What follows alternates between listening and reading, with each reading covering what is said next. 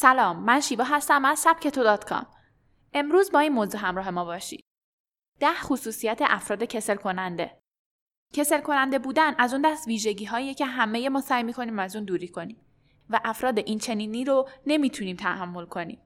زمانی همه چیز بدتر میشه که خود شما جزو افراد کسل کننده باشید و نتونید دایره دوستی و اجتماعی قوی داشته باشید معمولا اولین روشی که احساس می‌کنید فردی کسل کننده است یا نه حرف زدن و مکالمه با اونه.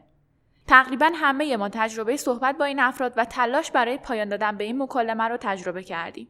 برای اینکه شما جزو این دسته افراد نباشید با سبک تو همراه باشین تا با ده خصوصیت افراد کسل کننده آشنا بشیم و از اونا پرهیز کنیم. افراد کسل کننده در مکالماتشون توازن ندارند این گونه افراد نمی‌تونن بین شنیدن، حرف زدن دیگران و مکالمه با دیگران توازن برقرار کنن. بنابراین یا خیلی زیاد حرف می‌زنن و حوصله طرف مقابل رو سر می‌برن و افراد اونا رو ترک می‌کنن یا هنگام شنیدن حرفهای طرف مقابلشون اونقدر ساکتن که دیگه شک می‌کنن که آیا واقعا به حرفاش گوش میدن یا نه. این عدم تقارن یک گفتگوی نچندان دوست داشتنی شکل میده و معمولا افراد حاضر به ادامه اون نیستند. کسل کننده ها به زبان بدن توجه ندارند. تقریبا همه با زبان بدن آشنایی و برخی از علائم مهم اون را می‌شناسیم یا حتما باید بشناسیم. توجه به زبان بدن یکی از مهمترین ویژگی افراد و مدیران موفقه چرا که اونها می‌تونن سریع افکار شما رو تشخیص داده و مطابق با اون رفتار درستی از خودشون نشون بدن. افراد کسل کننده اونقدر درگیر حرف زدنشون میشن که اصلا توجهی به طرف مقابل ندارن اونها متوجه زبان بدن دیگران نمیشن و درک نمی‌کنن که سر تکون دادن ها می‌تونه تنها به این دلیل باشه که دوست ندارن این مکالمه ادامه پیدا کنه و صرفا از روی ادبه. دلایل زیادی وجود داره که افراد تمایلی به ادامه مکالمه با شما نداشته باشن. برای اینکه فردی کسل کننده نباشید به زبان بدن اونها توجه کنید. اونا بامزه نیستند. بامزه بودن از اون ویژگی هایی که می‌تونه شما رو در هر جمعی محبوب و دوست داشتنی کنه. همه ما مقداری با مزه و گاهی می‌تونیم لبخند رو به لب عزیزامون بشونیم. تنز پردازی نیاز به روحیه منعطف داره که افراد کسل کننده فاقد اونن. اونها نمی‌تونن همزمان چند وجه مختلف یک موضوع رو بررسی کنن و نقاط جالب اون رو پیدا و به زبان تنز بگن. کسل کننده ها یک روند تکراری رو هر روز انجام میدن. تنوع بخش دوست داشتنی در زندگی افراده. با اینکه از اصراف در اون به شدت باید جلوگیری کرد اما اعتدال در تنوع می‌تونه روی خوش زندگی رو به شما نشون بده و کاری کنه تا از هر روزتون لذت ببرید.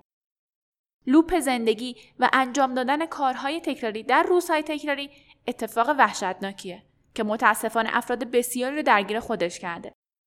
سبک تو برای خارج کردن شما از این لوپ به وجود اومده.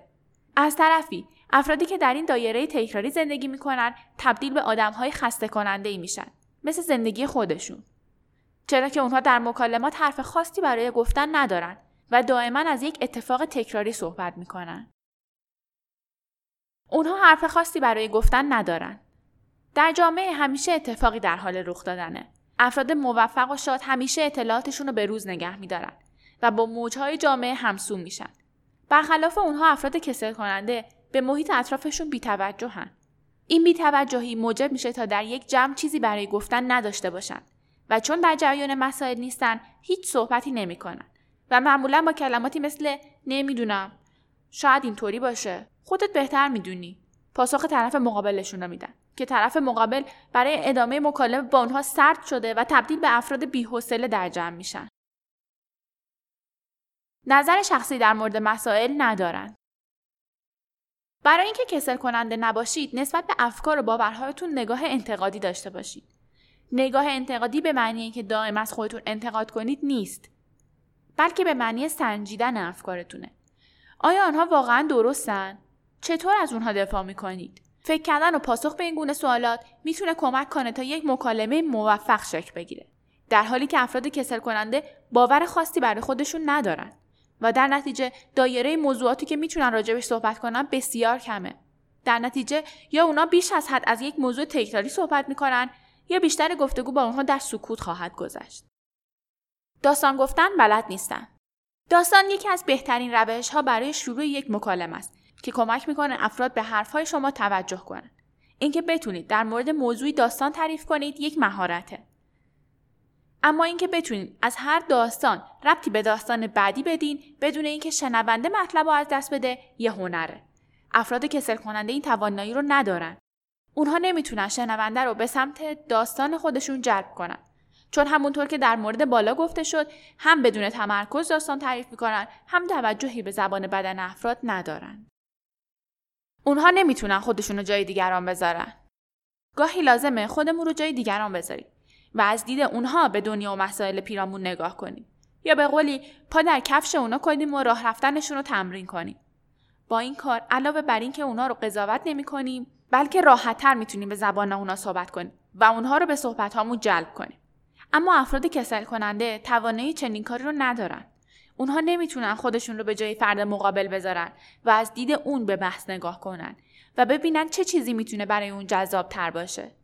به همین دلیل معمولا مخاطبان این افراد خیلی سریع از بحث به اونها خسته شده و به اونها کسل کننده میگن. حرف تازه ای ندارن. پژوهش ها در مورد مغز انسان نشون داده که مغز به طور دائم به دنبال نوآوریه. اگر شما چیز تازه ای برای شنوندگان نداشته باشید قطعا اونها شما رو رها خواهند کرد.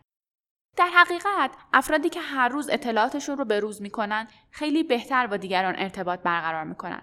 و برعکس افراد کسل کننده به دلیل اینکه اطلاعاتی در مورد پیرامونشون ندارن نمی‌تونن حرف جدیدی داشته باشن و همیشه از موضوعات و حرفهای تکراری صحبت می‌کنن. استن هایوارد میگه افراد کسل کننده در نظر من کسایی هستن که من چیز جدیدی از اونا یاد نمی‌گیرم. بنابراین شناخت این آدم ها در مکالمات مدتی از من زمان صرف می‌کنه. البته گاهی افراد اونقدر پوچ و خالی از اطلاعاتن که همون جملات ابتدایی مشخص می‌کنه. اونها کسی رو وارد مکالمات خود نمی‌کنن یکی از ویژگی هایی که فردی رو کسل کننده می‌کنه ناتوانی اون در ترغیب افراد به شرکت در یک مکالمه است. ماری هولان در این باره میگه به نظر من زمانی اتفاق میافته که افراد کسل کننده نکاتی از خودشون رو با جزئیات بسیار زیاد تعریف می‌کنن که نه به شنونده مربوط میشه و نه براش مهمه.